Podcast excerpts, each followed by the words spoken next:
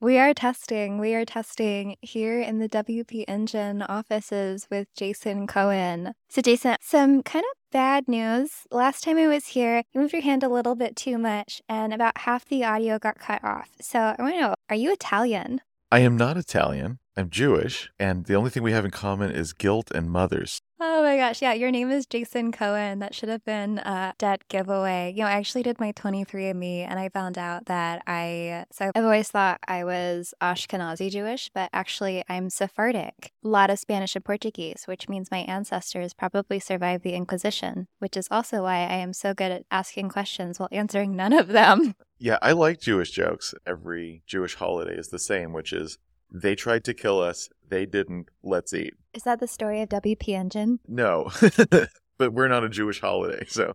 Do you know over 80% of Americans hate their jobs and the other 20% work at WP Engine?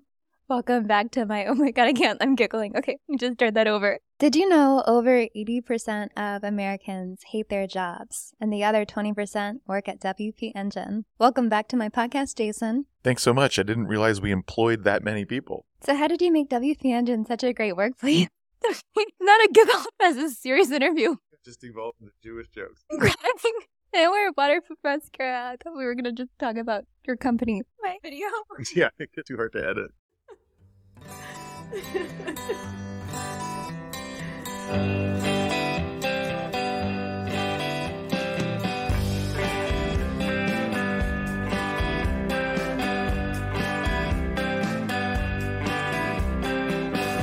I could stop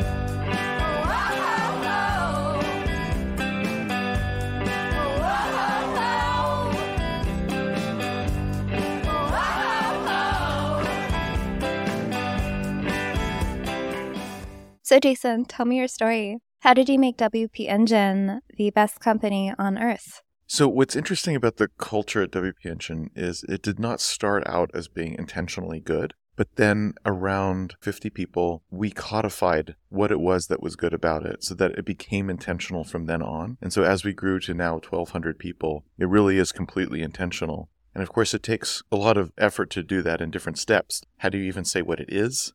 How do you interview people to see whether they exude the values and culture that you want? And after they're here, what do you do? And what do you celebrate? And what do you tolerate? And then the biggest thing is when there's a difficult decision like firing somebody or something that would hurt the brand or cost us a lot of money. Those are the moments where you find out whether you really have values that transcend those things, like values that transcend things like how much revenue you have. That's when you find out what you actually value, what you actually believe, and that is the culture, whatever the output of that. The first few hires at WP Engine were already all kinds of different people in terms of gender and sexual persuasion and race and things like that. But that wasn't on purpose. It wasn't like, okay, we're going to have a diver- the first 10 people are going to be diverse. Never said or even thought anything like that. It just happened that way.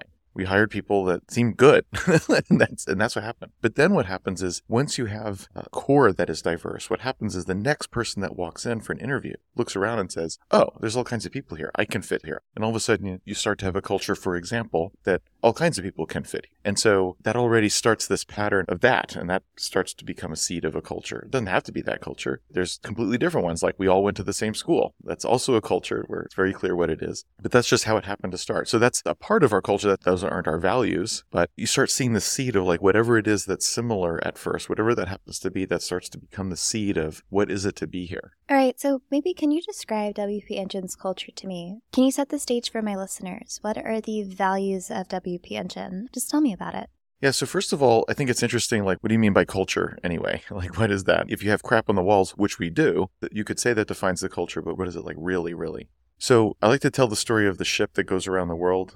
It leaves, I've heard London, I've heard Lisbon, I've heard different places that it leaves and returns to, but it leaves a major city in Europe and it's a wooden ship and it goes around the world. And as it goes around the world, every wooden plank rots and is replaced and all the sails are ripped and replaced and, and so on. So that by the time it gets all the way around, every physical thing in the ship has been replaced. And then the question is, did it go around the earth? Because it's not the same ship. Like none of the atoms are the same. And to me, something went around the earth. Like there was a journey. There were people and they went around the earth. And even people are kind of like that because you always have cells growing and dying. Like, what is you anyway? Like, you're not the same person as you were 10 years ago. Physically, your cells aren't the same. You're like the ship, too. The interesting question is, like, what is this thing that is persistent even though all the details are different? Whatever that is, is some sort of quote unquote real truth of what it is. And to me, this is what culture and values are. They're the things that are the same the whole time. That's who you really are. And like in a company, people change. All the people might change over time, all of them. And the product will change and the customers will change and same kind of concept. It'll all change. So what's the same? What is the thing that's persisting besides the logo, which actually that changes. We've changed our logo. Yeah. So what's the same? And so whatever is a constant in there, that must be what it really is. So to me, the first thing about what culture is, is it's what it really is. With all the other details are don't matter. is what it really is. Another way to say that, I guess, would be if it was a completely different product, completely different company doing something completely different, what would still be the same is what we really are. So to me, that's what you're trying to codify. I know I'm sort of using the word values and culture interchangeably, which is, I guess, pedantically wrong, but I think of them as similar with the idea of being culture, again, is this thing that you are, like I just described, it's a little nebulous. And the values are the things that you write to codify what it is so you can manage it. And that sounds very operational. It is. The culture to me is this artful what it is. But if you don't intentionally do it, which means managing to it, then it won't be. It'll just be like all big companies that grow into this nothing, this gray nothing that's just working at a big company. It doesn't have anything distinctive. So you have to write down what those things are so you can, again, hire for it and manage to it and so on. So that's what the values are is trying to codify what are those things, which then when people live them is the culture of the company. So at WP Engine, it's easy. It's on the website. It's on the wall. We even, when we made it, we printed it out in a big poster and everybody signed it and that was on the wall. And we redid that every year so that new people could sign it and stuff like that. My favorite one is the first one, which is do the right thing. Now, with all these kind of values, they sound really trite and dumb when you just say the title. Of course, we should do the right thing. This doesn't sound like it's saying anything. One of the problems people have with values is they'll say these generic things like, we do great work. And you're just like, right, as opposed to what? The company who, I mean, sure, a lot of companies don't, but like you would never write as a value, we don't do good work. We definitely don't do that. Like you never say that. Therefore, saying it doesn't mean anything. We just assume that. So you got to say something where if you say it's opposite, no one would do that. So do the right thing by itself doesn't sound like anything. But then we define it next. And this is where it gets good. And we use this all the time when it's right for the customer and it's right for the company and you are proud of your decision, then you've done the right thing. That's what we say. And the first two are easy, the right for the customer, right for the company. Yeah, yeah, yeah. The proud of your decision part is like the critical piece. That's what I like. It sounds subjective, pride. Like, how do you measure pride or something? It's weird. But what I find is that you always know when you make a decision or you're doing something if you're proud of it. Some people can delude themselves into thinking they're proud of something. And then later on, they'll go on television and say they are so ashamed and they were only doing it because it was what was in vogue at the time. Although clearly everyone at the time knew it was wrong. I am not going to give any examples at all of it. Do not smile at me. You know why I can't. All right. Tell me what you think about that. It's whether you were proud of it at the moment. There's a lot of reasons why you might not be proud of it now. It could be you changed your mind. You changed your mind about what you think is good or correct. It could be that you learned something, like facts that you just didn't have before. It could be lots of things. Again, when you talk about values, you're never talking about solving some specific problem or a rubric for analyzing something. That's too specific. That's for the details. It's a mindset and how we approach life and how we approach what we do and whether higher level what we're doing is okay. And all the time, you do things that you think were right at the time. And then it could be two minutes later and you're like, oh, wait, wait, wait, wait, wait, wait. But that doesn't mean that you didn't do the right thing. Because at the time, you genuinely felt like it was the right thing. You do know if you feel proud in the moment. It's possible that you convinced yourself otherwise subconsciously, but you do know when you're doing something. If someone interrupted you and you were like, wait a minute, are you proud of what's going on or the decision you just made? You can answer yes or no, even if you change your mind. And so that's the key line, but then it goes on after that.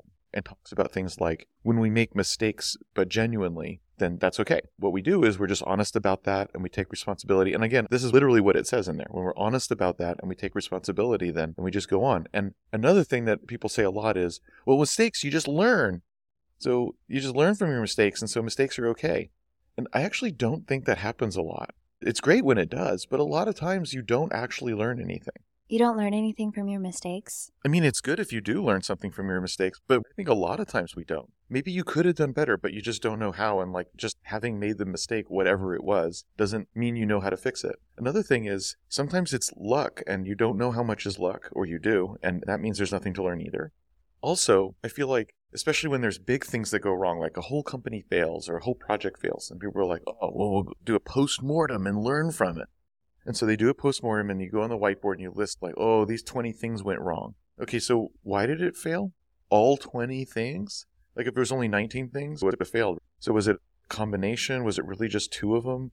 Also, if you look at any startup that does well, they're they're doing everything wrong except for a couple of things. Like the code is a disaster and they're behind on everything and they don't know how to do most of the things of the company. It's just everywhere you look it's a disaster area. And yet something is so good, is going so well that it succeeds despite all that.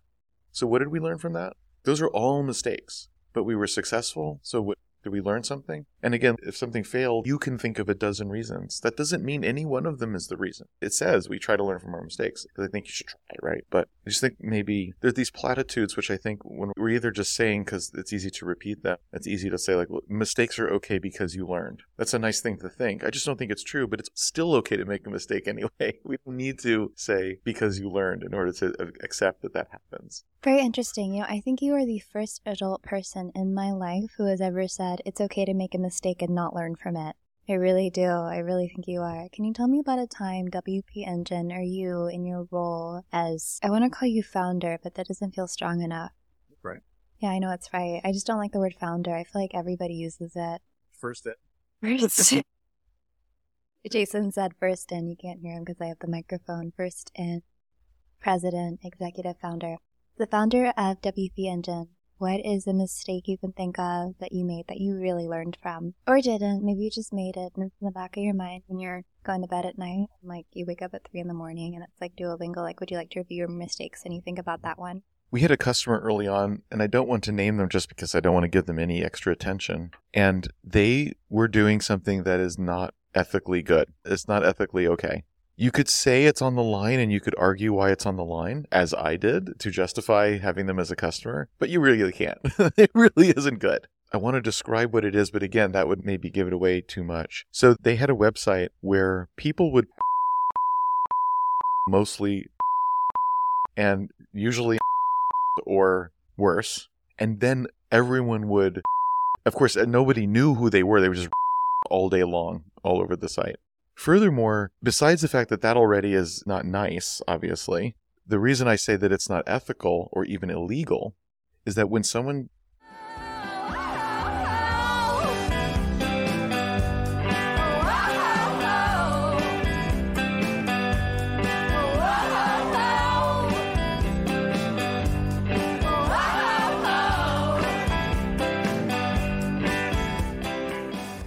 that's what makes it actually illegal. Not just even on the line, but illegal. Illegal. They were also our largest paying customer. I want to say it was a month. And this was in your first year of being a startup, right? And this is back when, you know, boots on the ground, 10 ish people. Oh, what? What? It was just you. It was just you with this rather nefarious customer who was paying you dollars to do stuff that I bleeped out. Very interesting. So tell me about the ethical dilemma. What did you do? So obviously, I was justifying having this because having that revenue meant we could hire more people and then we could do marketing, I don't know, stuff, right? I mean, we had other customers, but the point is like that really puts you over the top. Now, I will give myself a little bit of grace, even though, again, this is in the category of mistake, so it's not like I'm really justifying it. But there is a true ethical dilemma that we face always, including to this day, which is we are not and we don't want to be arbiters of what content is okay. I have no problem being the arbiter of what content is okay. I don't know. It's like mind place, you got to keep it safe. But as the founder of a company, maybe it's a little different. Yes, it is. And this is another thing that's part of who are we and what are we making. we could have a very opinionated idea of what is acceptable here. Well, we do have a, a strong opinion. It's called an acceptable use policy or AUP, and that's what all companies do who have that kind of thing. So we have it and we do have an opinion thing. But it, besides illegal stuff, which is sort of obvious, we have other things on there too. But the point is that we try to only have the most egregious stuff on there and we don't try to have opinions beyond that. Part of that is, I think, if you're going to be a general platform for people to have a voice in the world, of course you can be really opinionated about what goes on there. You can. But there is also a virtue in being a place where, if you're in a country where you don't have free speech, and this is a way for you to have free speech, that's really important, like with a capital I. And not just in an American free speech First Amendment sense, but just in a general sense of people being able to have a voice on the internet and therefore have a voice at all nowadays. So that is an important thing as well. WordPress, the open source software that all our customers use, that we're a specialized platform for, the mission of WordPress is to democratize publishing. That's a powerful statement, and it doesn't mean, but only if we like what you say. Also, our mission is powering the freedom to create. That also implies an inclusive idea of what that is. I talked before about how we're inclusive in terms of our employees. Well, we're also inclusive in terms of our customers. And I think sometimes, especially on the progressive side of things, inclusive means inclusive as long as you're progressive. That's not what inclusive means. Anyway, this site I would say now is certainly over the line, and we would never ever do that now.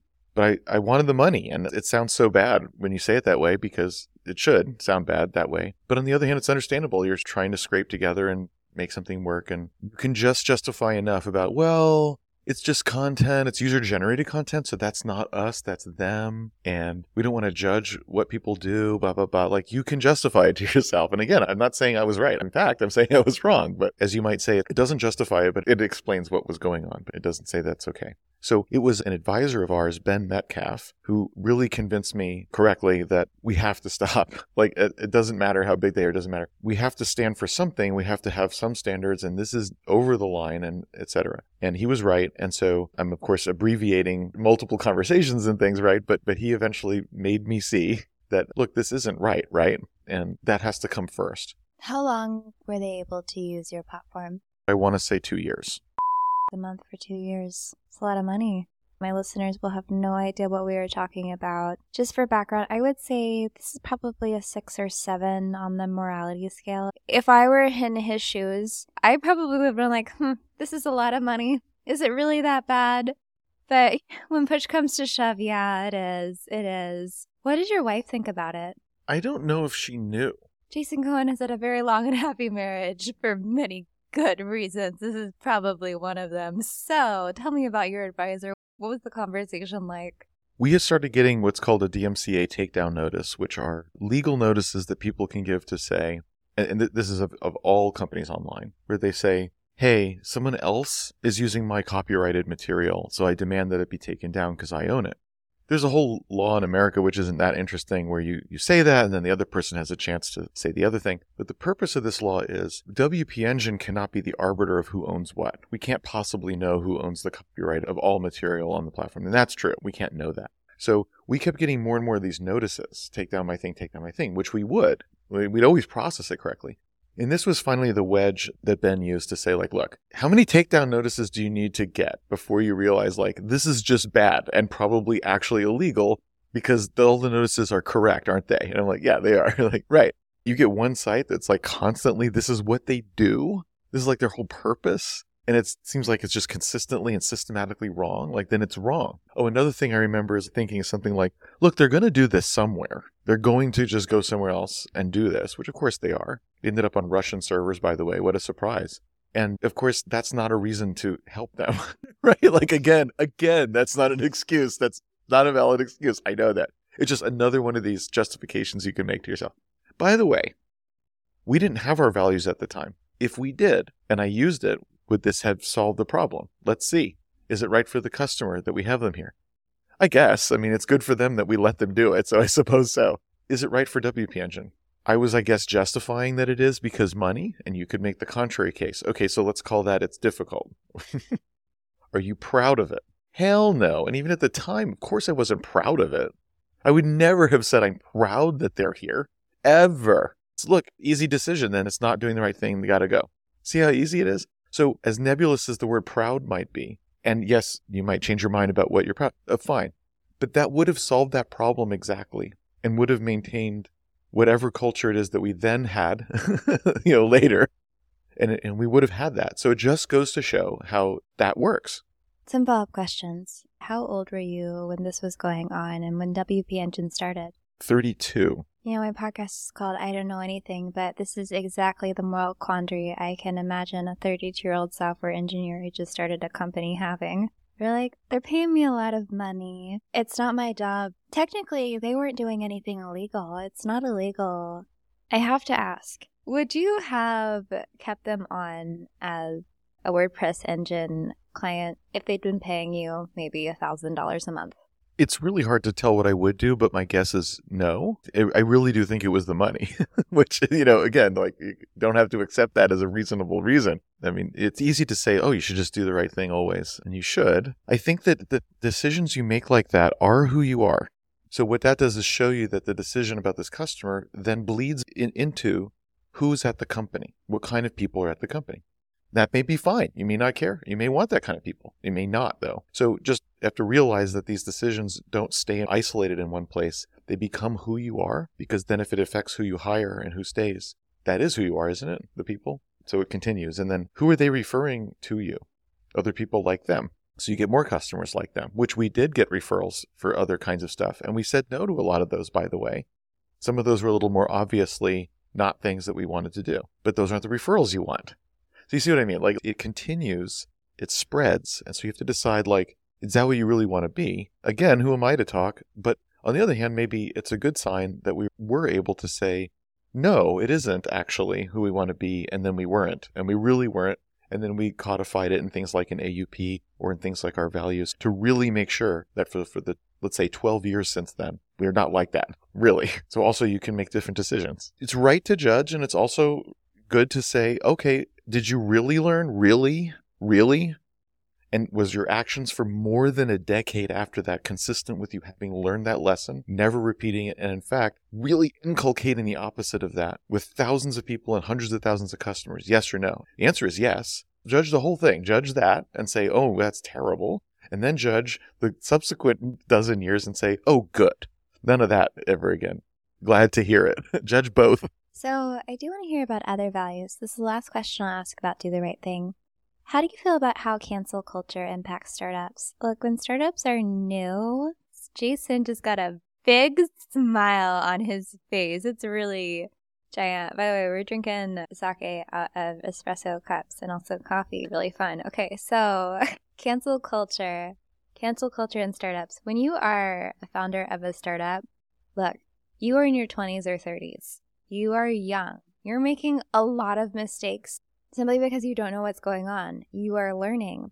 Some of these mistakes can be embarrassing, they can be bad. What do you think about that? What do you think about cancel culture and how they impact startups? And also, how harshly should startup founders be judged for their mistakes? There are some things which maybe you shouldn't be forgiven for, that you should have to go through an intense punishment. And I don't know what that is, but whatever it is, like you deserve it. And if that means you can't be at the company, if it even means you go to jail, right? Because that's what you get when you do that. Again, I think it's contextual. But what also happens is as you have a position that develops in its power and influence and visibility, whether that's like a creator online or that's a founder of a company where people work for you, etc., then a lot of those excuses to me go away. I understand that you're only this old or you've never done this before. I understand you have an audience that's way larger than you expected or way more power than you know what to do with. I get that. But you have it. If you're interviewing someone that's not a white guy, should you be more conscientious about that? Yes. Should you be canceled if you don't hire that person immediately? no, right? But maybe we need some more extreme in order to plant the right ideas so that you're doing something that is better than the past, but not extreme. And if you just made the argument to have what I think of as a reasonable position, that wouldn't be enough to affect change. You have to go beyond that and make that case in order to affect the change that I think personally is reasonable. So in that sense, I kind of see its utility, even if I don't agree. As far as it goes, I still see its utility in maybe getting us all to a better place, and I like that part of it. All right, tell me about the other values WP Engine has. And also, for a new founder, what values do you think instill the best workplace culture? Sometimes, you know, I see companies talk about values they have, It's like, what are you doing to prove that you have these values? I feel like I see the same five or six ones on every single startup page. We are agile. We work hard. We play hard. Oh my God, what else? It's just the same. It's the same thing. I see the same buzzwords everywhere. The way you make it a true value first in its words is that it has to be causing a decision, a decision that not every company would make. If it doesn't cause a different decision than every company would make, it isn't saying anything at all because it kind of means it will always be true. So the easy test is you state its opposite. And if anyone would make that choice, then you really are saying something. Let me give you a really good example of that that we did because this is an example where we did something that almost no company on earth does. And that means we have the values that we put on the wall. Yes, tell me what is this, Jason? What the heck? Tell me this very intense look Jason got in his eyes. He was like, he's got his baseball cap on. He was like, this is something no other company would do. It's like a Star Wars movie. What happened, Jason? So on December 9th in 2015, not that I remember, there was a security breach. We found customer data being sold on a Russian server. That's what we knew. That's all of what we knew. So something had been breached and we don't know anything but that. Now, what does a company do when they discover that? Here's what they do. They do an investigation for between four and 20 weeks to try to understand everything. And you don't say a word to anyone while you're doing it, of course. Why would you? And then at the end of this, with all of the information you can find, you sit down with the security team and your lawyers and your PR people, who you might have also hired to do incident management, and you draft the thing that is technically true, like it would hold up in court, but it is whatever sounds the least bad and the least information and makes you sound the best that you could possibly eke out, and then you publish that. That's what you do. And you've seen a million of these. This is why I say almost every company does this. You can go online and see them all doing it. Like just the worst stuff. This is what almost always happens. So when you have an unmitigated disaster that you need to put out a PR statement for, what do you do with your employees? You know, it can be very unsettling, especially if you have employees who are there for the right reasons, who are there because they believe in your company mission and they believe in your values, and something happens that goes against the values. People who join startups join them because they are a little crazy and they are very passionate. What happens normally is employees see exactly what everyone else sees. They weren't privy to anything I just said. That was, remember, a third party security company who did all that work. So the employees get the same report as everyone else, and it doesn't sound so bad when they say, oh, well, we're putting this in place and that in place to prevent this because it's just a mistake that you should forgive us for. And maybe it is. But anyway, that's how they handle it. However, I just said, is it right for the customer? Is it right for us? And are we proud of it to go underwater and not tell our customers that hashed versions of their passwords are on a Russian server? Hashed versions of their passwords, we didn't store anything plain, but that means hackers could try. If you have a poor password, hackers probably have it now. And if you've used it on lots of sites, they have it on that too. And we know that for our customers. We know that hackers have their hashed passwords and that if they have weak passwords, that means they're vulnerable. We don't know anything else about it at this moment back then, but we know that. So let's go back to our value. Is it right for the customer for us to not tell them that password is compromised and anywhere they use it, people often use the same password everywhere. Anywhere they use it is compromised and they should rotate their passwords immediately. Is it right for the customers for us to not tell them that? And are we proud of our decision to not tell them? That's an easy one, right? Again, such seemingly trite words, and yet it's so obvious that it would not be right for us to wait for the investigation to everything I just said. The right thing to do would be to tell every customer immediately there's been a breach, we're investigating, you need to rotate your password. How would you handle employees being upset about something like that? Like, let's say they all come in, they're all angry. This is about the best workplace. We can't do tour. I don't know why you're giggling so much. What was exactly what you did? Your, your employees came in, were a bunch of them upset. They were like, this is not what WP Engine stands for. And you were like, how do you feel about, oh my God. Sometimes, okay, would you ever throw a pizza party? You're like, hey guys, sorry we had this big mistake. Here's some pizza. We said our values say that we need to just tell our customers now. So in two hours, we drafted all this up. Yes, we had our lawyers, and yes, you know, because you, know, you always have to try to do it right. But we told our, all our customers very, very quickly. And we didn't pull our punches with stuff. We told them what was up. Now, before we did this, we had to tell our employees because as soon as this goes out, customers are going to call. So our employees, our employees cannot be the last to know. So what we did is we gathered every single person who was awake because we are 24/7 support. We gathered everyone who was at the company and awake into a big room right over here. I'm pointing at the big room that we are nearby at this moment, that front area. Oh my God, I'm at the scene of a crime. the premises server. I'm at the scene of the, I'm at the accident scene. I'm at the cleanup scene. I feel like there's some red tape. The announcement scene. So we gather everyone. It's probably at the time only like 80, 100 people, something like that. Gather everyone together and we say, here's what happened. And we, I said exactly what I just said. Completely honest, no holds barred, no pizza parties, no bribing. Just like, here's what happened. There's a security breach. We know nothing beyond that other than in the coming weeks, there's going to be an intense investigation as we try to figure out everything. And we're going to tell our customers because, and we invoke the values just as I just did. And this is why we need to tell our customers, even though it's going to hurt our brand, because our brand is security, and it's going to crush us in tech support. I mean, what's going to happen next is the phones will not stop ringing, the tickets won't stop coming. We're going to be absolutely crushed. And we can't give you any information to tell our customers. Did anyone quit over this with this specific incident utilized as it? And you're laughing. Giggle Fest, this whole interview is very serious, Jason. Sounds like a serious incident. People come in, they're like, we're quitting because of this, or we're quitting because of other things. How would you handle it? And how would you establish? There's no. Uh, Jason keeps saying how what? Look, this is this is this is how I was trained. It's how I was trained as a journalist. It's too people get really unsettled if you're like, "What did you do?" If you look at them and you're like, "What did you do about this?" It doesn't. It, We tell you what we did. yeah, I know. You keep saying. I'm just. I knew you were a very honest, direct person. I'm just saying that I did not. I ended up majoring in developmental psychology when I was at UT, but I was a journalism student for a year, and that was something they really impressed upon us. They were like, when you ask questions about things that are uncomfortable, say, "How would you?" Not, "What did you do?" Directly in the eyes. Jason's like, "Whatever. I don't care. I'm going to tell you." All right, tell me, what did you do? We gathered everyone together and we said, this is our values. This is what we need to do. This is what we're going to say, and we're about to get crushed. And we're doing this because it's the right thing to do. And nobody has to stay late or stay extra, but we're going to get crushed. And I mean, the entire room is just like, we're in. Let's go. This is doing the right thing. This is what it means to live your values. Yeah, they came here to actually do the right thing. So, what company does the right thing? The one that does it when it's really hard and we're all going to be crushed, all of us together, where no one's going home. We're all going to stay here and get crushed together because it's the right thing. And that's how you know that is who you are for real. Because it hurts all of us personally to do it. It hurts our brand. Our customers are going to be mad. We don't even have anything to tell them other than what we just said because it's been two hours. We don't know anything yet. So they're going to be mad that we don't know anything. And this is not going to stop anytime soon. And why are we doing this? Because we said we were going to do the right thing and what we're proud of. And we know that doing the right thing for the customer is to tell them so that they can rotate their passwords on any other servers that they may use their passwords on. That's the right thing to do.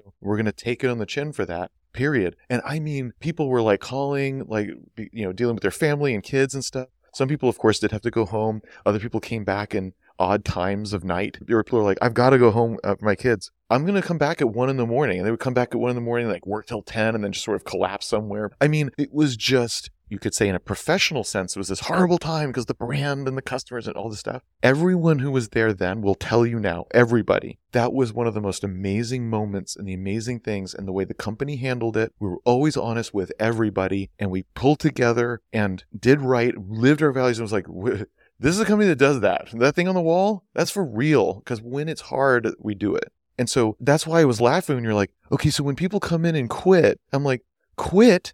They'll tell you that was like one of the best moments of their professional life. You mean quit? That bonded everybody. We were bonded in that together because we really meant what we said. And fun fact to end the story, it wasn't our fault. And when we discovered it wasn't our fault, it was like if we just said it wasn't our fault, would you believe that? Is it throwing the other vendor under the bus? So we had to convince the vendor, which was Linode, and I can say that because they then published publicly that it was, so I can say that. We finally got them to publish and admit that it was their fault. So then we were able to point at that and say, see, it wasn't our fault all along. So get this. Had we done what most companies did and said nothing, we would have been able to say just one thing at the end.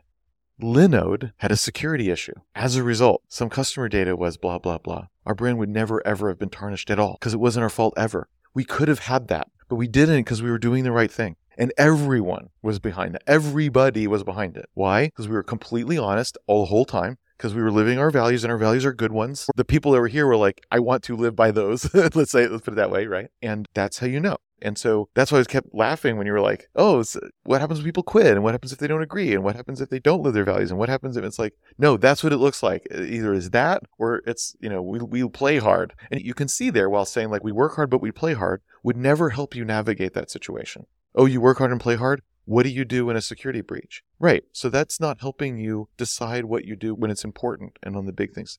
That's why it's not a value. I wouldn't have it at all because you don't want to have 10 of them. You want to have as few as possible so that people remember them and do them. So you don't want to waste that space with crap that doesn't add to saying who are you and how do you make decisions when it's tough. When it's difficult, I like to say what we said here when it's difficult, when it hurts your brand or it costs you money or whatever. Here's another interesting thing there were customers who said, What? A security breach? I'm paying you not to have those and quit. That happened. But there were just as many customers who said, and I mean said on Twitter, like for others to see, right? Thank God, because we could like retweet it, who said things like, Listen, everybody, I've been around for a decade or two. This happens. Wherever you're putting your WordPress site, I guarantee you this is happening sometimes there too. But they're not telling you either because they don't know or they're not being honest. The fact that WP Engine is just like, this happened and we knew it and we told you gives me such confidence in them and their security. I'll never leave them. Oh, good. Thank God. Now, that's not why we did it. I told you why we did it, right? and if we did make some other mistake along the way, they're more likely to forgive us because they're seeing us who we are and everything. And can anybody or any company be perfect all the time? That seems like an unreasonable bar. So maybe the question now, if, if you're imperfect constantly, then, then that's different. Right? And if it's negligence, it's different. But if it's not negligence and it's rare, and then you see how do they handle it. And if you like how they handle it, like that's about as reasonable and good and all in as you can imagine someone handling it. At that point, I mean, that's what we should expect that from humans or companies. We should, and not enough do that, but we should expect that. But beyond that, do they need to be canceled also? you know, maybe not.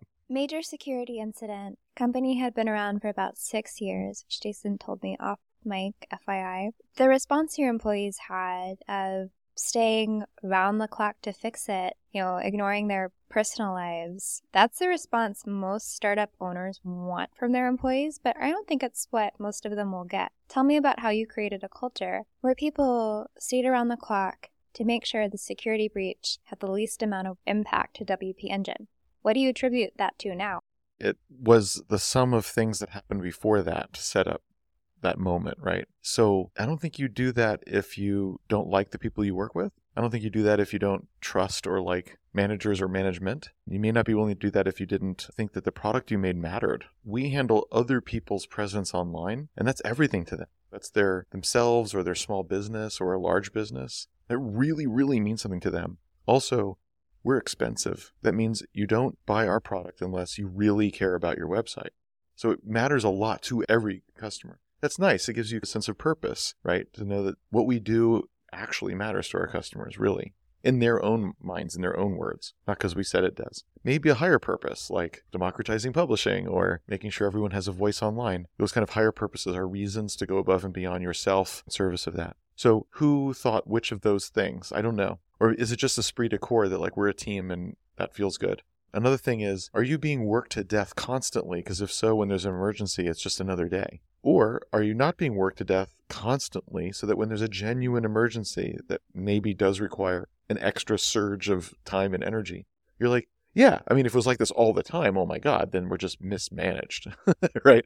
But if it's a genuine emergency and we're all pulling together, that, that can be good things in life in general. Like there's a weather problem and everyone in the neighborhood bands together. You'd prefer not to have a weather problem, but it's a real bonding moment too. So it can be like that as long, again, as it's sometimes and not constant.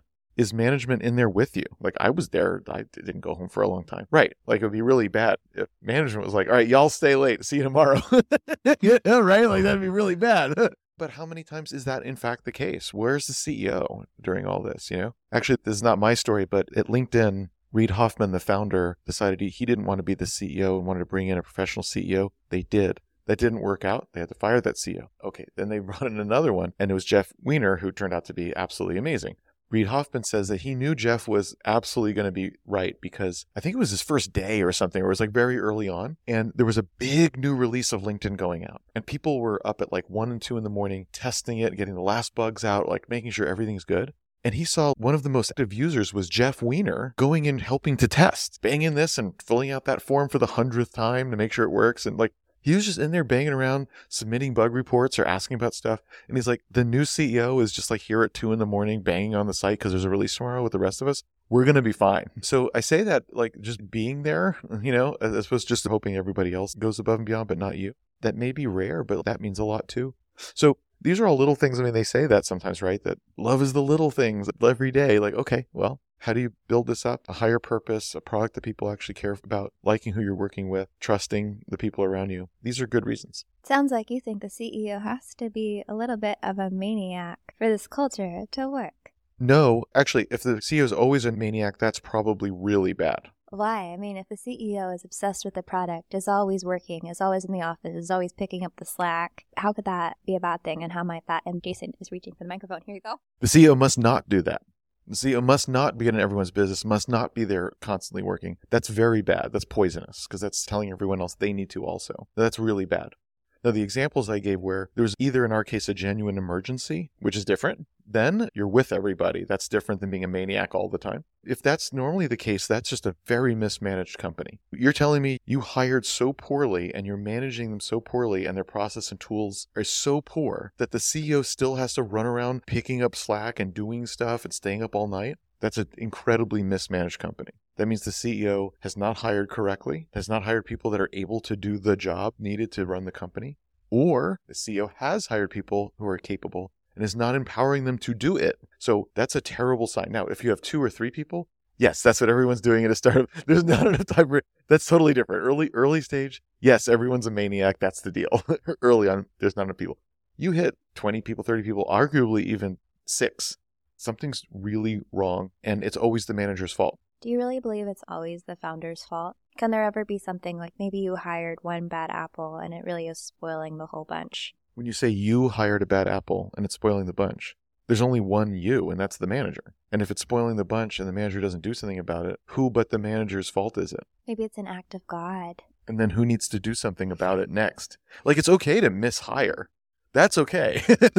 I mean, once again, if every other person you hire is a complete disaster, then you're not good at hiring. But if sometimes you hire the wrong person, actually, of course, sometimes you hire the wrong person. Can anyone be perfect at hiring? No way. In fact, if someone made 20 hires and all of them were great, I would guess we're not evaluating them. They're probably not all great, actually. And so again, the manager has a problem and they're not evaluating people properly after the fact. That's not possible either.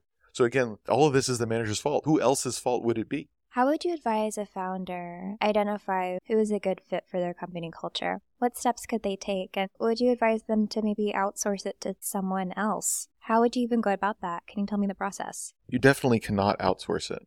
That just means you don't know how to do your job. So, the first step in saying, How do I hire someone that matches the culture? is to have written it down so that you know what it is. So, that's the first thing that usually doesn't happen. As you say, either there isn't one written down or what's written down is silly and isn't useful. And this is how I get to like, there's culture, but then there's operationalizing it. So the first thing is to write it down in such a way that you know what it is, like we've been talking about. The second thing is you can't ask people directly because they know how to answer properly. So in other words, let's suppose one part of your culture is empathy, which means that you put yourself in the other person's position and feel what they feel and understand them.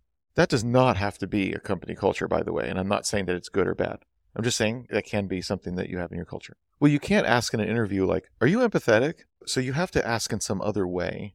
So what you do is you say, "Well, this is what I want to know, but how can I ask a question that will reveal it without letting them know that's what I'm really looking for?" One of the things that we look at, and it's right in our values, so it's not a secret, is things like accountability. And you can tell being honest about stuff, right? Because I keep talking about that. So, one question I like to ask, for example, is tell me about a time where you were on a project that really failed. Like it was bad, it did not go well. Just talk about that. What was that like? What did you do? And there's people who will say, oh my God, I told them it was bad. It wasn't going to work. They didn't listen to me and they just did it anyway. And guess what? It failed. And so I was like, yep, I knew it. There's those people. And then there's, oh gosh, you know, we tried really hard and I thought it was going to work. I really did. But turns out this other thing, something they learned, and whether they said, like, and I learned this, or they said, I'm not even sure what I learned, because as you know, I don't even care about that. But like, yeah, that was really bad. And I don't want that to happen again, but I'm not entirely sure how to prevent that, even if they said that. Is it just totally different? Am I putting myself on the team with the team, even though it didn't go well? Or is it them, them, them, and I'm the smartest and they're not?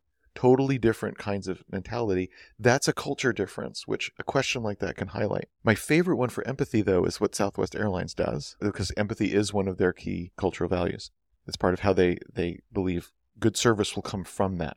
Again, like, what's good service? Oh, it's an operational manual. You should do this, you should do that. But what's the culture behind it? Empathy is this thing behind it. As long as you really genuinely care about the other person, you probably don't even need a handbook or a manual because you're just going to have good service because it's going to be in you. So, how do they do that? They put people in a circle in chairs facing each other and they ask one by one, they go around and tell a story that was embarrassing or a difficult thing. And they are not watching the person who's telling the story. They're watching everybody else in the circle because when you have empathy and you hear someone telling a difficult story, it is indelibly written all over you. It's hard to say it in a podcast, but your face is squinched up and you're going, ah, and, and like your chest is tightening and your elbows are coming in and your fists are tension and your and your, your hand goes over your mouth.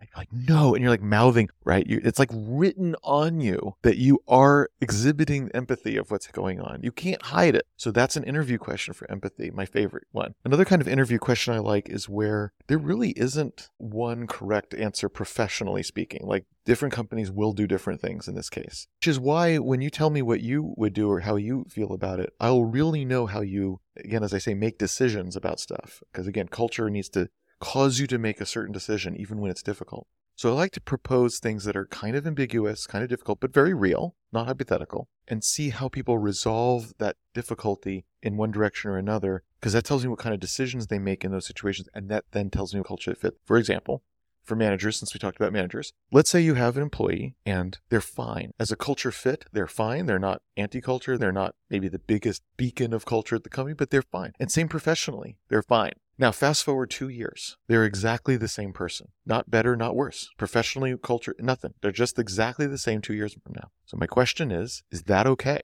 Is it like then everything is still fine? Or is it we have a problem because you're not growing, you're not learning, you're not changing? It might be okay to be just fine sometimes or for some of the time, but at some point you need to, you know, something needs to happen. Or what? Or a third thing?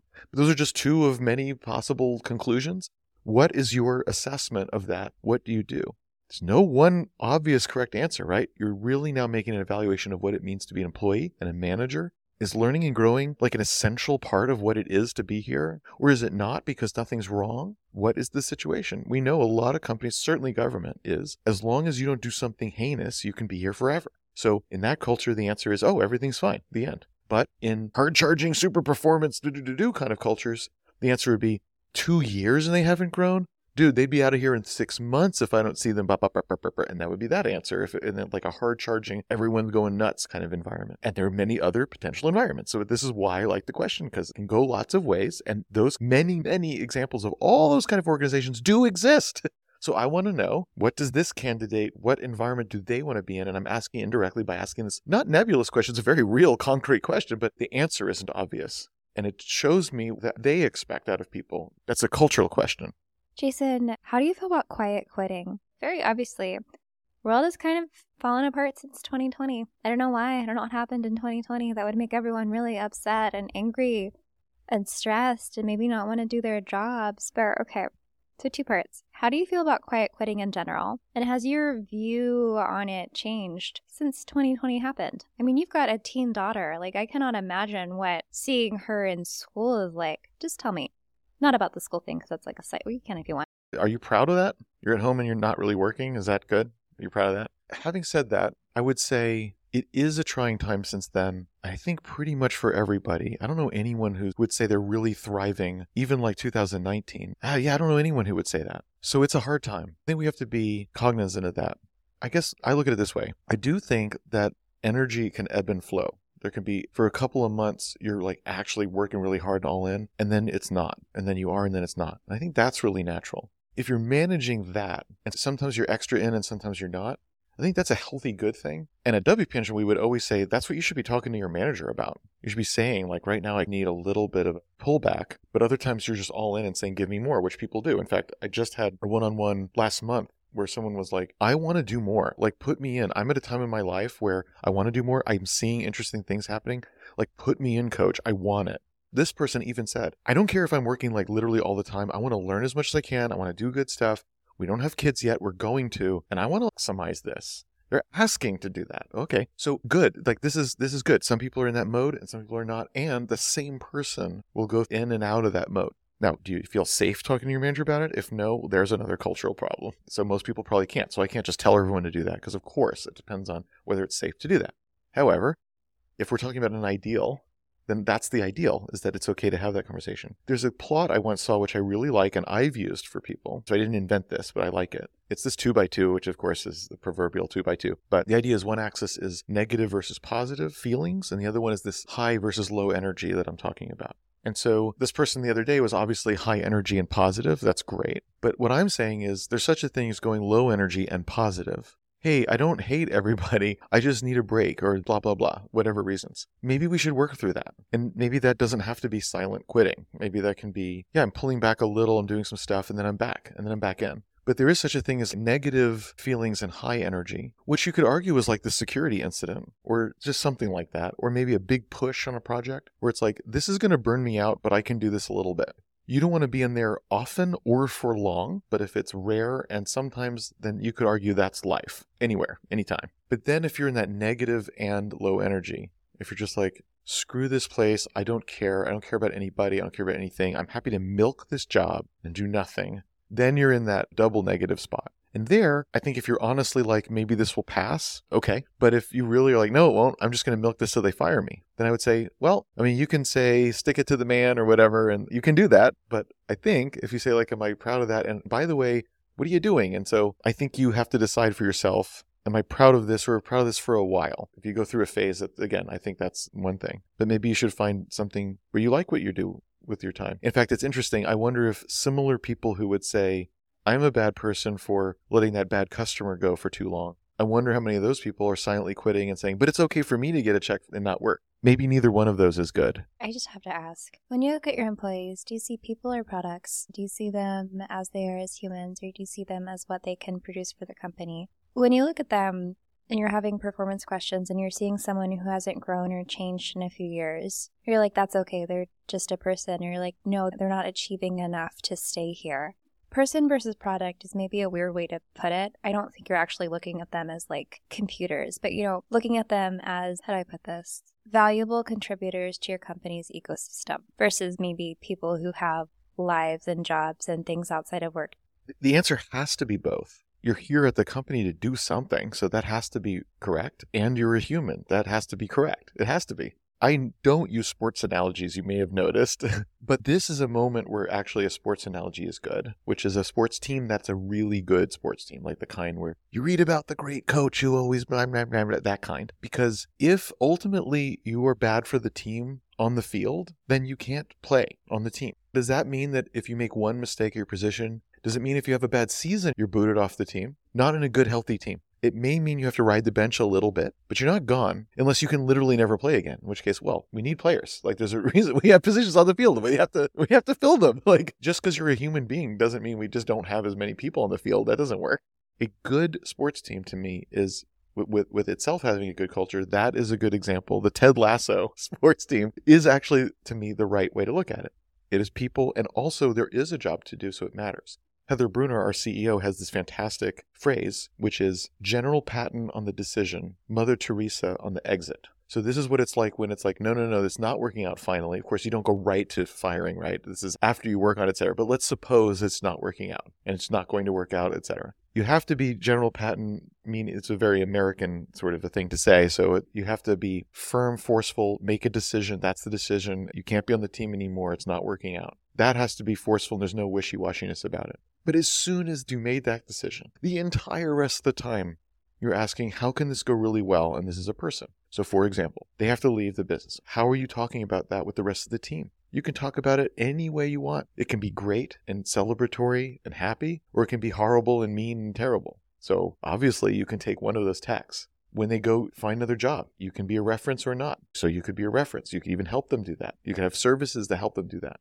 their last day. You could end it on the beginning of the next month, which in America means you get an extra month of health care. You could decide to do that. Of course, you should do that. That's Mother Teresa on the exit. You see what I mean? Like just on and on. What story are they going to go home and tell their spouse? Well, you can help that be a good story. There's so many things, some of them are tangible, some are intangible that you can do. But if they can't be on the team, they can't be on the team. Now, again, that's you don't race to that decision, obviously. But that is a good example because letting someone go is sort of the ultimate of this question of like, is it okay or not? We have to put people on the field and play the game, but we can't not do that. We can also see the human side of, of folks. Also, some of the greatest moments is when there's someone who's really, really failing, and you sit with them and you're like, look, this, that, the other thing. And they're like, I really, really want to do better. I mean, really. And you're like, okay, then we're going to do this, we're going to do that. Are you up for that? Are you up for doing this and up for doing that?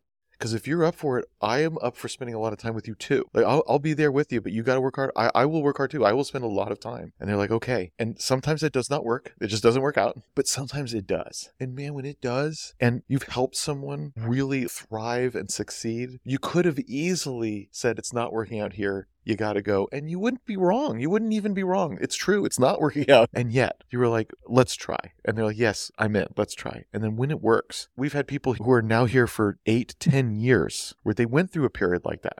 And then, like seven years later, they're just still thriving and growing and all this stuff. And you're just like, look at that. That is one of the best things one person can do for another. So there's a lot of talk nowadays about capitalism bad and all this stuff. And I agree with half of it. this is part of the half that can be good. It can be. It can be a place where people learn something or grow or start to thrive. They're not cast away and said, well, go somewhere else, you know? So that's like one of the amazing things that we can do for each other. And by the way, is it good selfishly for the company afterwards? Of course. Because here's this person that's now super loyal to WP Engine, loves WP Engine, will tell their friends to come work at WP Engine, right? For a good reason, because we believed in them, we invested in them, worked out. I mean, that's the good reason to be loyal to a thing, whether it's a company or not, you know, a thing, an organization, a thing. If the organization or people at it, let's say, really did that, well, that's a good reason to have mutual loyalty, you might say. So this is the good way. What makes someone a good candidate for this? I mean, quite obviously, people can have very different reactions to being coached in this way. What qualities would you say really, you know, because you've been doing this for a while now, what qualities have you noticed that make someone successful in this? And you can't say growth mindset. You cannot say that everybody's addicted to that. It's like empathy. You can say it, I guess. Do I use cliches? I don't use cliches. I don't use cliches. I'm not going to say growth mindset. Growth mindset. No. no, no, no, no. Of course, it's not entirely wrong, is it? But I'll give you a better answer. There is this thing which I think is a cliche, especially because it's both an alliteration and it rhymes, which definitely means it's cliche and probably bad. But I happen to like this one attitude and aptitude. Now, that was the first time in this whole interview I used some stupid cliche like that. Let's be fair. I do think it's a good way, though, because you want to say, all right, this is really not working out. So, is it worth us trying to invest in them and will they come through? So there's two sides to that. Could they? Do they have the ability to come through? So that's aptitude. Like they're not doing it now, but could they? Do we think they have the potential to do it? Now that's obviously a judgment call. Who can know? So you might want to err on the side of being generous there because you don't know. Maybe they don't know either what they're capable of. I find that's often true. People don't know, right? Sometimes when you have high expectations, people reach them and it takes high expectations, which maybe they didn't get elsewhere. Maybe you can be the one to say, I think you can do it, but this is what I expect, and I think you can do it. Let's go. And maybe that's what they needed. And you can be that force that they never had before. Again, what a beautiful thing to give to somebody, right? So, okay, you're trying to assess do they have the aptitude, and that's tough, fair, but you still have to assess it. And then attitude, are they all in? It's going to take work. It's painful to get feedback. It's hard to learn. It's hard to fail. It's hard to make more mistakes. Often it's in front of other people. This is really hard. They're going to have to really want it. So, do they really want it? Once again, to sort of assess what they say. Often, when you sort of pose it in these ways, a lot of times people are like, "Yeah, I don't, I don't want to do all that." Like they'll they'll honestly be like, "I don't want to go through that," you know. Like so that that actually works. But if they say, "Yeah, yeah, no, I'm all in. Let's go, let's go." Okay, sure, you're still assessing. Do you believe that? Again, it's a little unfair because how can you? So maybe you should be generous. Same thing applies, but okay, you still have to assess. But if you think those two things are there, I think they really could, and I think they really want to. Well, there you go. You check the boxes. The other thing is they need support from someone else.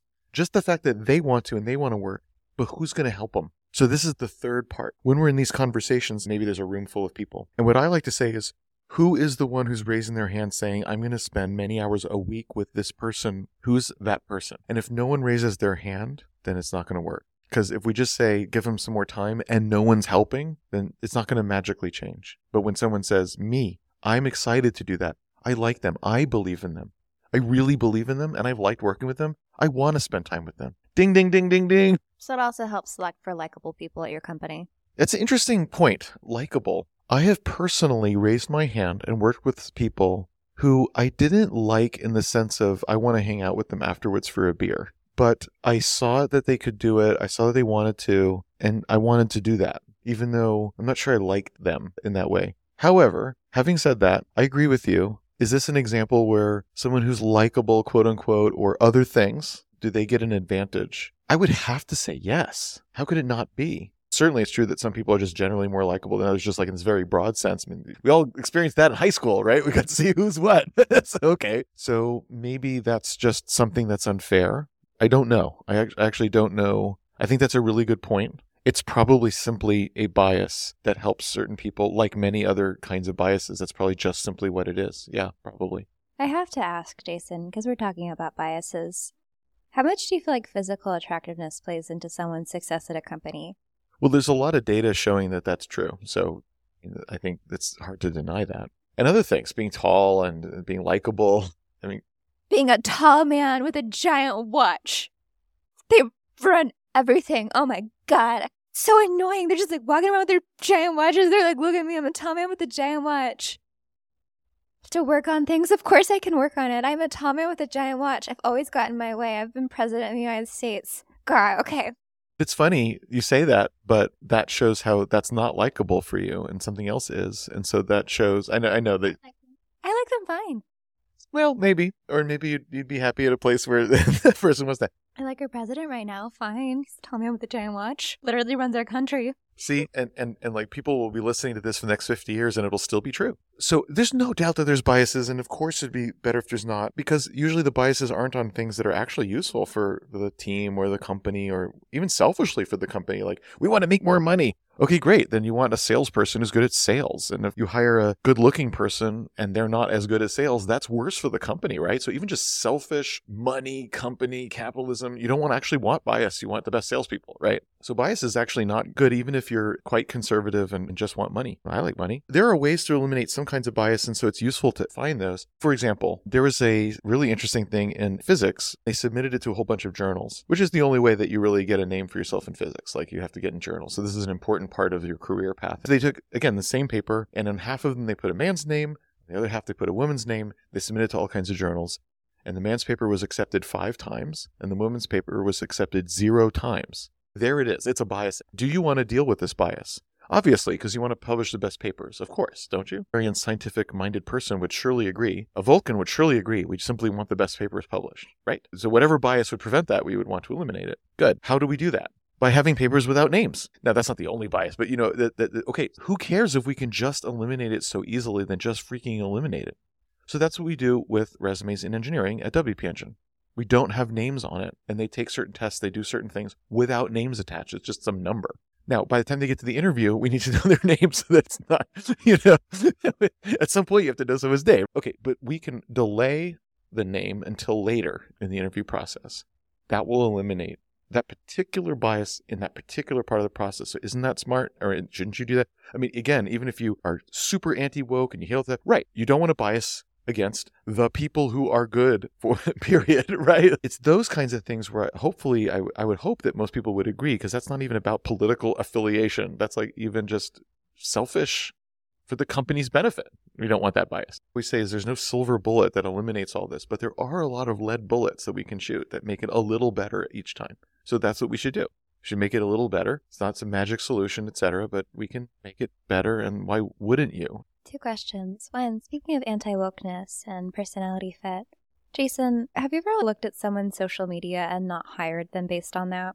And I'm I'm just excluding like obviously no one wants to hire someone who's used racial slurs or has got like majorly problematic stuff on the internet. And we're not even gonna get into that for the interview. I just mean someone you go on Twitter and maybe they are posting very inflammatory stuff, like that sweaty startup guy on Twitter. Yeah, would you hire someone like Sweaty Startup, where he's like, children of divorced parents are not successful?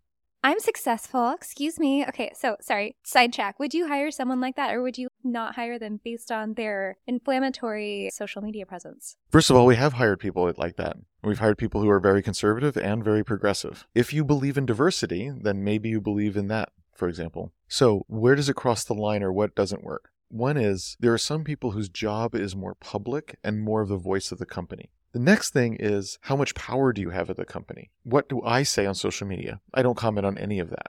Could I? Maybe. But I'm very mindful of anything I do like that will alienate half the company. And then I'll say different things that will alienate a different half. Now, you could say you should do that anyway. You should be opinionated. You shouldn't care. People should be able to have an opinion, blah, blah, blah. That's childish. When you have power, when you have a, a real audience or something, it does matter what you say, in fact, and you are responsible for that. So the people, depending on their position in the company, then it does matter more because if they're across like 400 people and they're going to alienate half of them, then they're not going to be able to do their job very well. And anyway, maybe it's not a good culture fit. Yet another thing that doesn't work is sometimes it does get personal one on one. We have had times where one employee has lashed out to another employee on social media, etc. Now, again, you could even say, well, sometimes that's none of our business and that's fine, but sometimes it affects work. And it's like, look, at some point, this is just too much. Even then, that doesn't mean someone's immediately fired. It depends on the thing. It could be immediately fired. It depends on the thing. We have had incidents in person too where people are immediately fired. like it can be atrocious. Jason, you cannot say this kind of stuff and not give me examples. Like, what is a thing you'd be like, fired, you're gone, out of here, off the bench, out of it, you're putting all your stuff in a box and you're getting walked out by security versus like, oh, that was just a mistake. It's fine on social media. Just delete your post. We're not mad. Just a little slap on the wrist. Tell me, what's the spectrum? the only way would be immediate.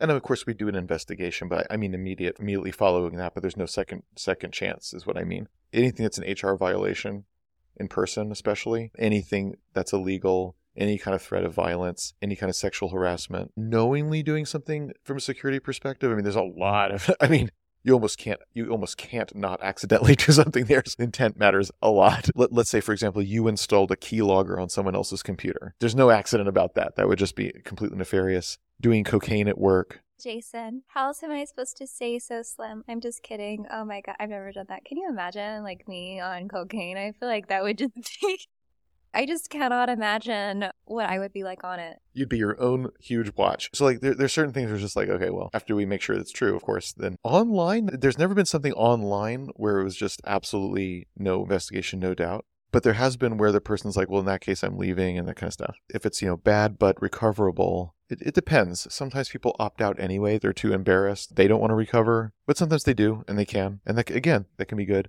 I do think you take into consideration the person. If you have someone who's 19, this is their first or second job, they do something really stupid. It's recoverable though. You know, is that something as opposed to like you're 41, you absolutely know better. You don't get to hide behind the cover of these kinds of things. You also have a power and responsibility that's different, and therefore, yeah, of course the standard is different. Of course the standard is higher. You don't get to say, I didn't know that, or I just slipped out. Like you, you, you don't get to say that at some point. And and so I think I think that's right uh, to do. So when you talk about workplace expectations and cultures, there are things I want to ask. I have to know. How does WP Engine handle workplace romance? And what would you recommend startup owners do? And also, is there a difference if someone is a new startup and it's maybe 10 people and someone breaking up is going to potentially tank the company versus a bigger company? Just tell me your thoughts. Yeah, I think no matter what your policy is, you don't really get to decide what happens with that. I do think it's good to have a formal policy that's like, hey, don't do that. But the truth is, people will do that. And a lot of times it's actually okay. But I think it's good to have a policy that says, hey, don't do that. So that if it goes not okay, the company can say, all right, see, remember we said that wasn't okay? And so it gives the company a little lever to do stuff. People are adults. You know, it's very hard. So it is true that that happens a lot. It's also true that it's really easy to commit sexual harassment at work. And so the line between that sexual harassment and, hey, we're like legitimately flirting or wanting to go somewhere with this, what is that line? That's really tough. And so it's unclear what to do with that. And, and maybe the answer is whatever the two of them felt is the answer. But it, it's kind of nebulous. And then it puts the company in a tough position. And like, you don't have to feel sorry for the quote unquote the company. But it's just a matter of policy. What, what do you do with that? Like, is it okay because people said it was okay? Because that's not how sexual harassment works. So if you're in HR in a company, like exactly how do you navigate that is not clear. I think it is fair to say that it is complicated. But on the other hand, just saying like you can never do anything ever is just not realistic. The difference is how close someone is in age to you. You know, as a woman in the workplace, if someone's within five years of my age and they ask me out, I'm like, whatever. If it's someone 25 years older, I'm like, HR, HR, HR, I'm going to call the police. What do you think about Meta and other tech companies where it's like you can ask someone out once, but once you ask them out, you can never ask them out again? What do you think about that? I think it just goes to show how silly it is to try to make a policy about it. That's a great answer. How do you handle workplace drama? Like, how do you prevent workplace gossip? And what advice would you give to someone to stop workplace bullying? These are very different things. You don't stop workplace gossip. of course, people are going to talk. Maybe strive to have a workplace where most of the gossip is okay. you don't stop it. Bullying is a whole different thing. I mean, to me, bullying isn't equal or equivalent to sexual harassment, but from a policy perspective, it's analogous in that it's just not acceptable, period, the end. And so you should have some general definition of what you mean by it so people understand what's not acceptable. That's fair enough to, to state this is not acceptable, you know? If someone says, I, I didn't know that, and they legitimately didn't, well, okay, so you don't want that to be a right defense. So since you don't want them to be able to say, I don't know what bullying is, you better tell them what it is. That's that's fair enough. So it isn't sexual harassment. But like sexual harassment, you need to define what it is so that you can say you cannot do it. Very interesting. All right. Speaking about workplace drama and conflict, climate change is making the world a whole lot hotter. Right now, we are looking at everyday Americans losing jobs to AI, to outsourcing overseas, and more. We can clearly see the impact of the competition for Earth's dwindling resources happening everywhere, from interpersonal relationships to on the world stage. Look, Jason, I go to a grocery store. It's like $5,000 for bread. I want to say I am generally optimistic about humanity and what we are all capable of, but I'm also pragmatic about what humans are like and what the world is like. Actually, I have an example of something that happened to me very recently that is applicable to this conversation. I was at the farmer's market. There is a stand there, it's closing down, but they sold the best gluten free bagels. We've established that we are both Jewish, so we love bagels. I pick the three bagels that are left and I just pick them up and the woman behind me grabs one of the bagels out of my hands, looks me dead in the eyes and says, I was gonna get this bagel. It's relevant to our conversation because it's like, I feel like I see that stuff happening more and more now. People are more competitive. Like, you just, it's 80 degrees, it's February. Jason, what happens to these amazing company cultures when there's a limited amount of real work for people to do? What happens when they have to fight to keep their livelihood safe? Like, what happens when what's at stake is not just creative control over a project or your ego, but quite literally whether or not you will get to feed your family?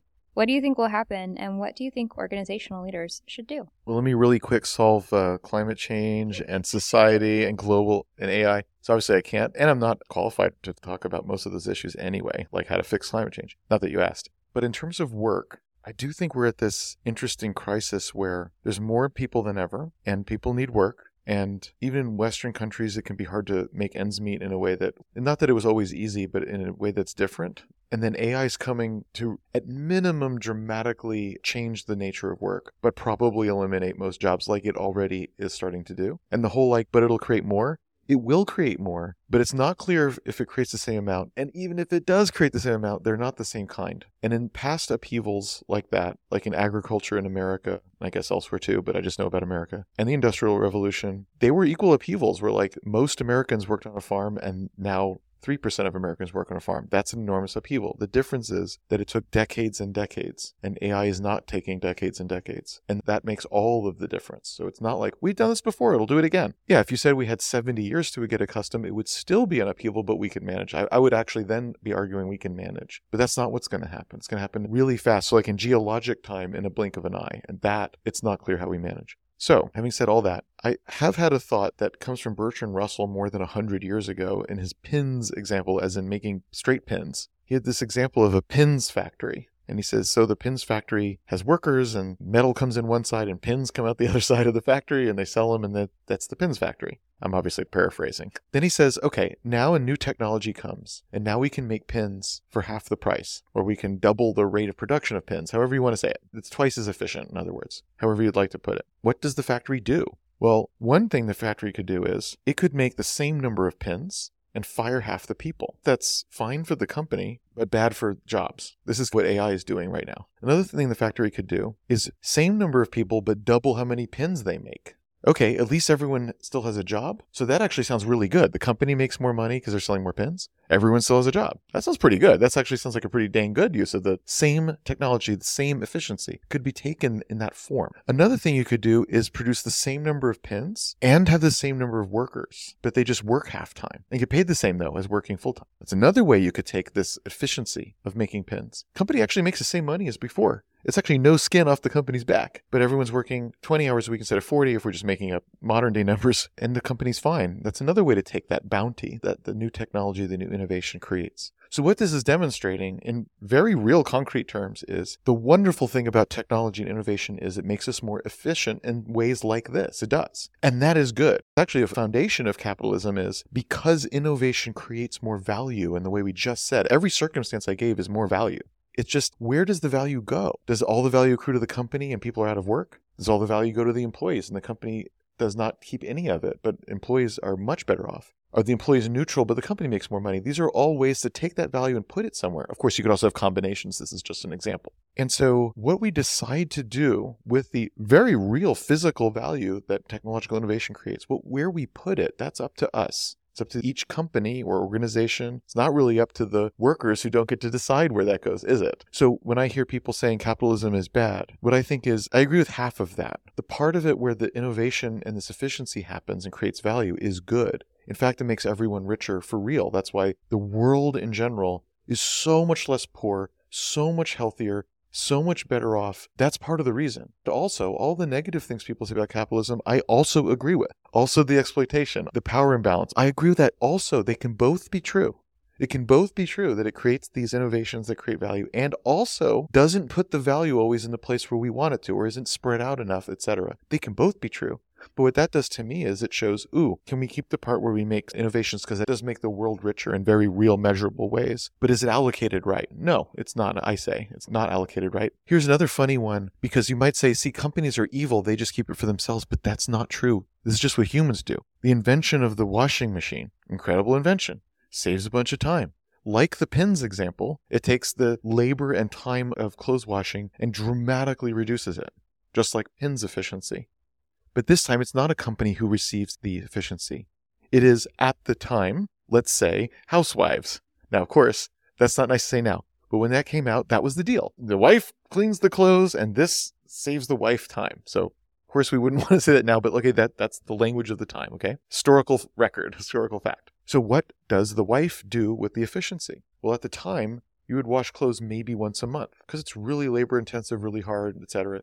You wash clothes once a month. But now you have this labor saving device. What does the wife do with the new innovation? Just like the pins factory, she has choices. She could wash clothes once a month, but barely take any time to do it relative to what it was and get time back. You might expect that's what she would do. Get her time back. But that's not what we did. You don't wash your clothes just once a month, right? Jason, look at me. Do I look like I would be someone that would be like one time a month gonna wash my clothes? Come on, I'm very clearly oppressed. Exactly. None of us do that. Well, okay, none. There might be some. Almost no one makes that choice. You work with engineers. I think some of them make that choice. This is a fair point. but yeah, that's not what most people did. They took the efficiency in washing clothes all the time, relatively speaking. I could wash my clothes once a year, but I'm going to have an even higher standard of living rather than save my time with this technology. So it's not just the evil companies. We all make these choices, and a lot of times, maybe most of the time, we choose a higher standard of living. You could eat in any number of ways, but we choose to eat like better and better. We take all kinds of stuff and we choose generally higher standard of living, not saving time, having more free time, having time to just stare out the window, having less stress, not working as much. We don't choose that.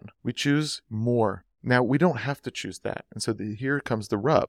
The idea of killing innovation is very bad because that's what buys us those things. But I think with AI, you look at it, or like quitting at work, or like you said, silent quitting, it's a form of saying, I'm taking some of this in the form of working less. Maybe that wasn't a full mutual thing, and that makes it a little bit more dubious about how this goes, but you can see people saying, maybe I want that choice. So I think as we go into the era of AI, which of course I do not want to predict and cannot predict, surely it's an upheaval of jobs. And we have more people than ever, we have to feed more people than ever, all this kind of stuff more than ever at the same time as we have fewer job technology it gives us efficiency it gives us possibility. We probably need to make different choices about how we use it.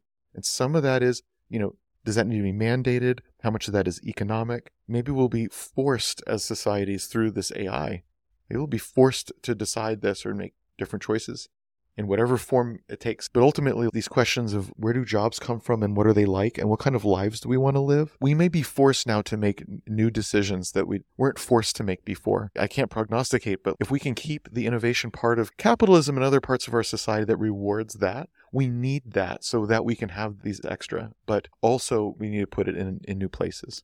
You're always such a great guest. So, I'm going to ask you a series of items related to workplace culture, specifically for startups, and you're going to say fashion or disaster, or very quickly how you feel about it. So, let's start. Just pour Jason another shot of sake. I never said I was a role model, and we're going to talk about it. All right, remote work, full on remote work, fashion or disaster.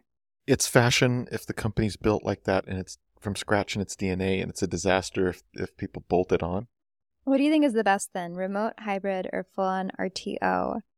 Just in general for a startup with 10 people, just starting. Not hybrid, because then the people who are in the office have a different relationship than the people who are remote. And in that case, they really are remote, meaning they're not there.